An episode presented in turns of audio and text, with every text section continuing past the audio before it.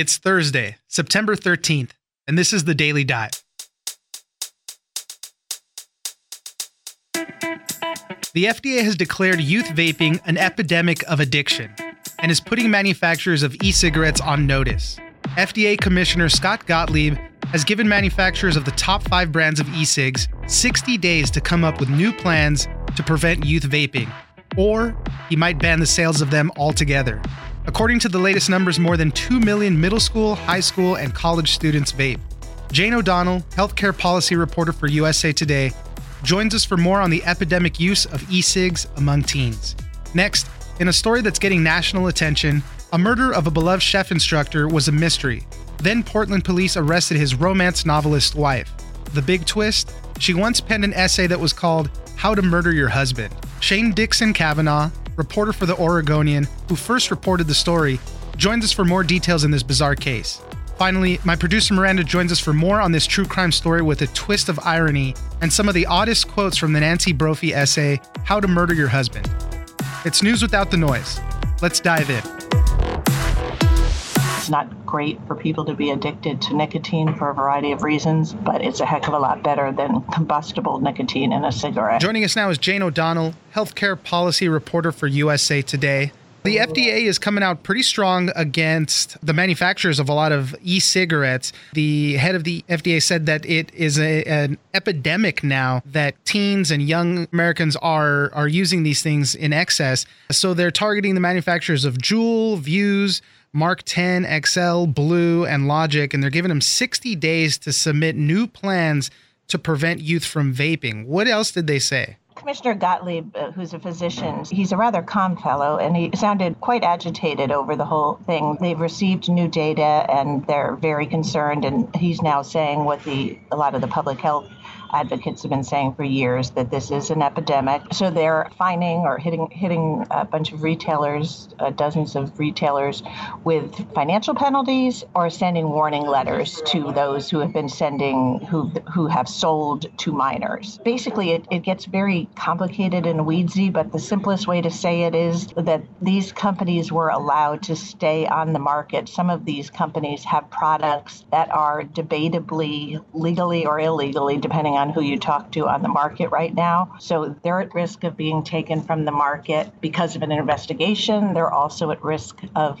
even the ones that, that aren't considered new products, are at the risk of being taken off the market if they can't prove they're doing enough to keep the products out of the hands of children and teens. So it's, I guess you would call it a multi pronged approach. And pretty much public health advocates uh, who are almost never happy with the Republican administration and what they're doing are about as happy as they can get. I mean, he's given them 60 days to come up with new plans, and if they're not up to standards, then he said he's going to ban the sales of all of them completely. So that's a pretty drastic step. Yes, he will if it isn't uh, if it isn't up to snuff. However, that leaves them. It's fairly subjective, and it's it's leaving, in the words of the woman who's the head of the Truth Initiative, leaving it up to the industry to, which is in her view the fox guarding the hen house those five brands there that we I mentioned at the beginning make up 97 more than 97% of the US market for e-cigarettes. Juul, which is a huge one in particular, accounts for 70% of US sales, and those are those ones that look like USB sticks. Those are the ones that are very popular with uh, the teenagers. What are some of the numbers that they came out with? Uh, I think they started off with more than 2 million middle school, high school, and college students used e-cigarettes right now? That's the number they're using now. Um, some say it's much higher already. Those are the latest statistics. It's growing quickly, and even though the FDA is not releasing what whatever numbers they have internally that are coming out in the next month or two, they say it was quite alarming. We should note that the critics of this and who are the the people who are vaping and the people who are organized in our vaping are the ones that, generally speaking, have are doing it to or have done it to quit smoking they worry that this could really hurt the public health benefits of that. It's not great for people to be addicted to nicotine for a variety of reasons, but it's a heck of a lot better than combustible nicotine in a cigarette, as it doesn't have the lung cancer risks and the heart disease risks. Part of what they're going to look into is weighing the options. Like, it does it help people move away from smoking enough compared right. to the amount of teens and kids that are using these to actually start smoking. And also, like to a step further, could you be creating so many more future cigarette smokers? Some of these kids were saying, yeah, if you can't, once you you become addicted to nicotine, if, if the first thing you can can grab is a cigarette, you know, your battery died on your device or you've lost your device, you're going to smoke a cigarette. So then you're getting back into to something that is a far greater risk. How have some of these e-cigarette companies been responding so far to what the FDA has said? Well, they're being very conciliatory. They're um, saying they're going to work closely with the FDA. They've got to be worried. They're saying they're going to work with the FDA. They're going to submit these plans, and uh, they they too want to keep these out of the hands of young people. As you had mentioned, a lot of this has to do with the flavoring because that's what's so popular with the kids. Gottlieb had said that he's prepared to make vaping less attractive to adults if it reduces the harm to teens. So they might take out all flavorings altogether. I mean, they're considering a lot of different steps. Right. And uh, there are a certain number of adults who really do prefer to vape fruit flavors, or I've, I've heard there's things like creme brulee, but there's also flavors like cotton candy, which are clearly not targeting adults. But if you were smoking, you were obviously okay with, with tobacco flavored smoke or at least menthol flavored tobacco. So presumably it would still have that benefit if you were vaping. One of the toughest things is going to combat how easy it is for kids to get their hands on these things. Obviously, it's tougher to go into a store and buy one if you can't show your ID and show that you're 18 or so, but people are ordering these things online. Uh, you noted in one of your stories that if uh, one of the parents' 15 year old son was able to get it online uh, using their father's name and just sending it to a different address.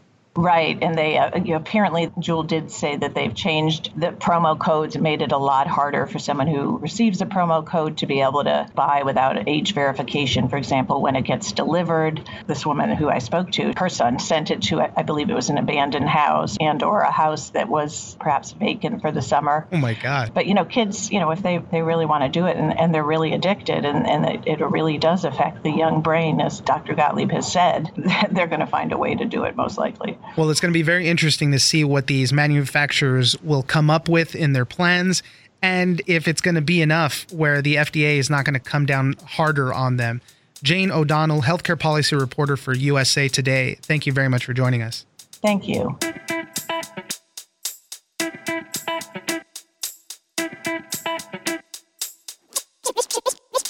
The sentence that really jumped out at me in Nancy's 2011 essay on how to murder your husband was this line. But the thing I know about murder is that every one of us have it in him, her, when pushed far enough. Joining us now is Shane Dixon Kavanaugh, reporter at the Oregonian. We're going to be talking about a story that's been gaining a lot of traction lately. It's a true crime story in and of itself. The person who is at the center of this is a romance novelist who penned an essay about how to murder your husband.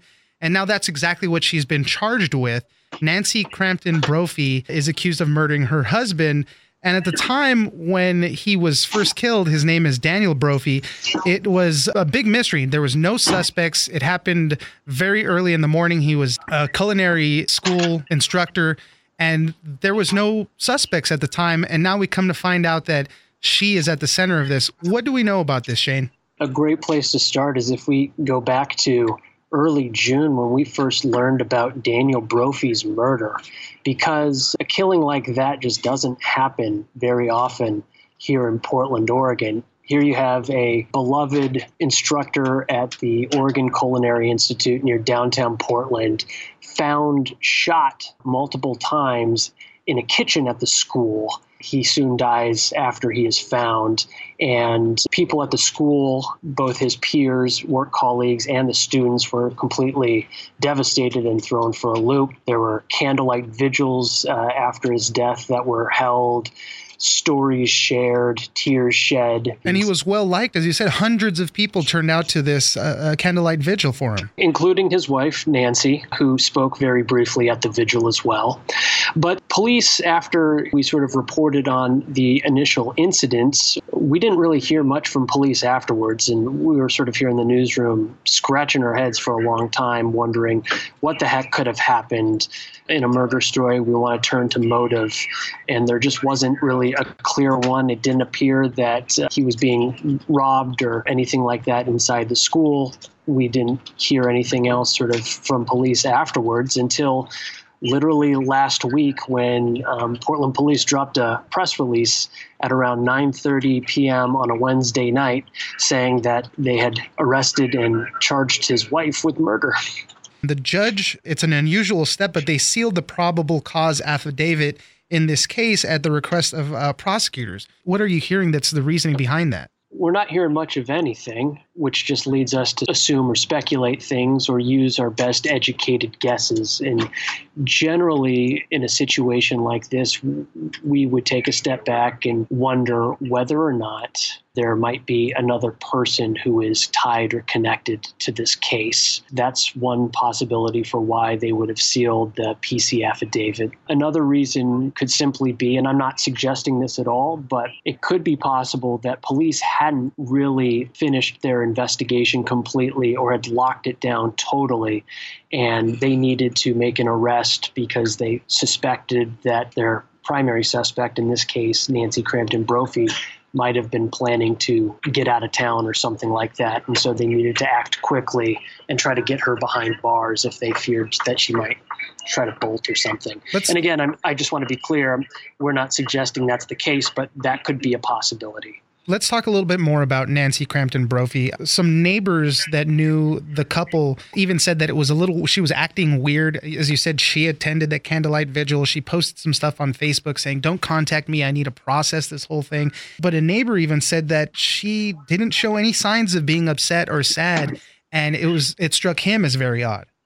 Yeah, you know, that was a, a neighbor we spoke to the day after her arrest was announced hindsight always sees sort of 2020 in these cases, right? A neighbor's recollection might change all of a sudden when they find out that their neighbor is suspected of murdering their spouse.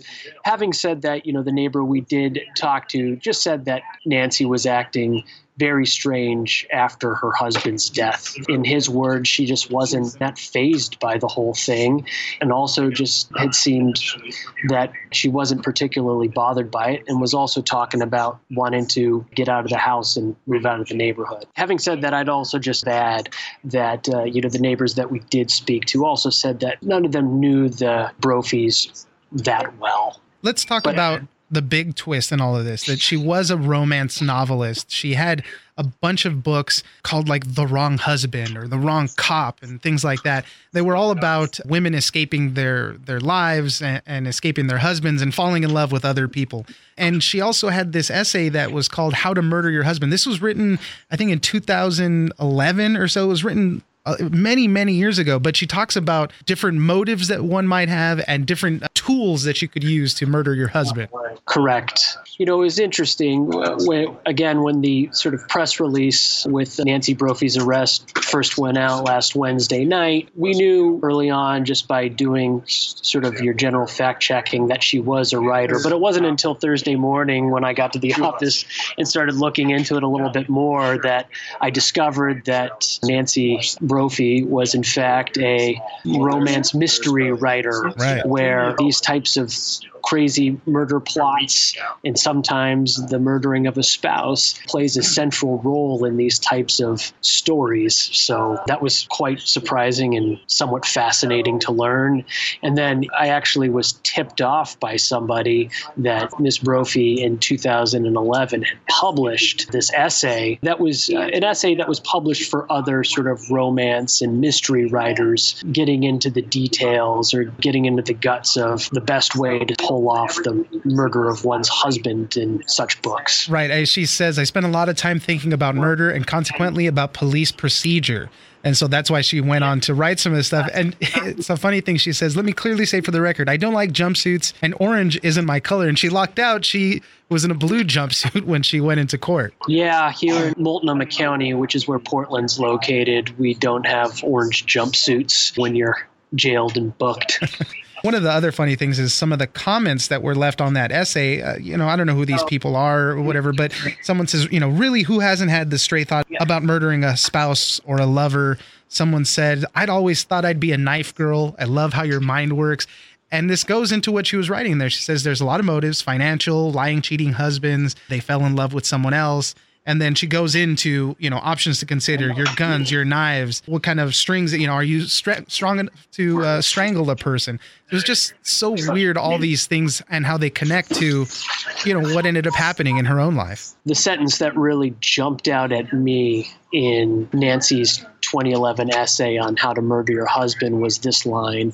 But the thing i know about murder is that every one of us have it in him her when pushed far enough. Hey, Nathan, quick question. You know, that's the type of thing that um, maybe makes some people pause it. Right. Speaking from personal experience, don't know if I have that in me. Undoubtedly, prosecutors are looking into her past writings. Who knows if they're using these as possible motives or not until they finally release the affidavit, what they think the motives were. But all this stuff just adds to the bizarre, the oddity of what this story really is. The romance novelist who wrote about these issues, then killing her husband, who was a beloved member of the community, it seemed like.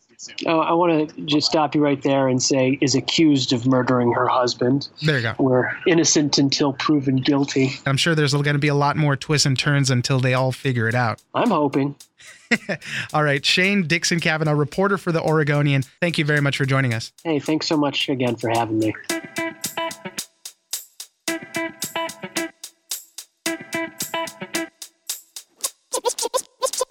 Oh man, it's such a crazy story. I'm going to bring my producer Miranda in for the rest of this conversation. Thanks for joining us, Miranda. Hey, Oscar. Let's get a little bit more into the essay she wrote, How to Murder Your Husband. We mentioned all the motives earlier in the interview with Shane, but let's go a little more in depth into those. What were these motives? I read Nancy's like primer for how to murder your husband. And I, this does read to me as a writing exercise because uh-huh. I'm laughing during this whole thing. She's pretty funny. This whole story makes me want to go out and buy one of her books. Right. But she says in the opening paragraph if murder is supposed to set me free, I certainly don't want to spend any time in jail. Which is hysterical. She said she's thought about it a lot. As a writer of these types of stories, she's got a little flow chart basically of what she considers to be the top five motives for murdering your husband. And the first one is financial. That's pretty self-explanatory but she there's a line in here where she says the drawback our police aren't stupid and especially if you married for money aren't you entitled to all of it? She says you have to be organized ruthless and very clear. And from the interview with shane when they spoke to neighbors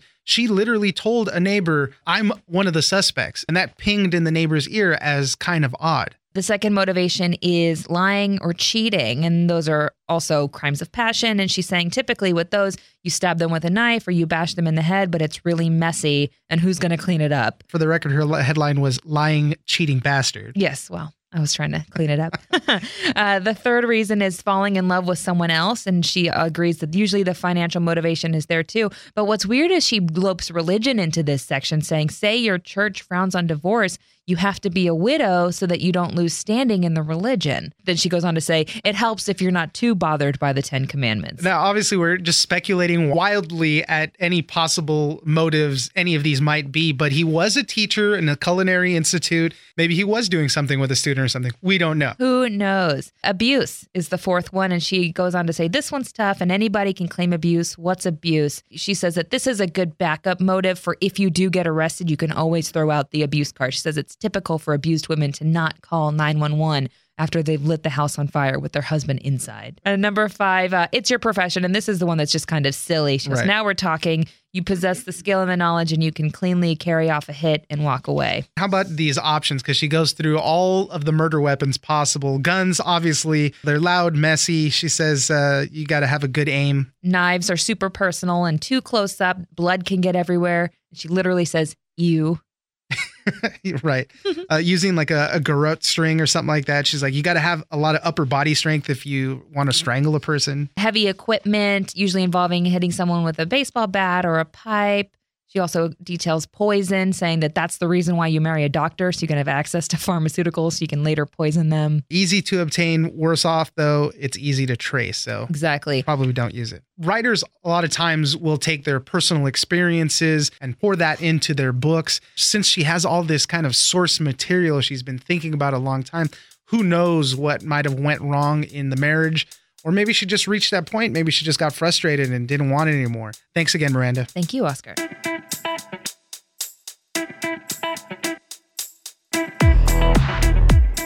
All right, that's it for today. Join us on social media at Daily Dive Pod on Twitter and Daily Dive Podcast on Facebook. Leave us a comment, give us a rating, and tell us the stories that you're interested in. Follow The Daily Dive on iHeartRadio or subscribe wherever you get your podcasts. The Daily Dive is produced by Miranda Moreno and engineered by Tony Sorrentino. I'm Oscar Ramirez in Los Angeles, and this was your Daily Dive.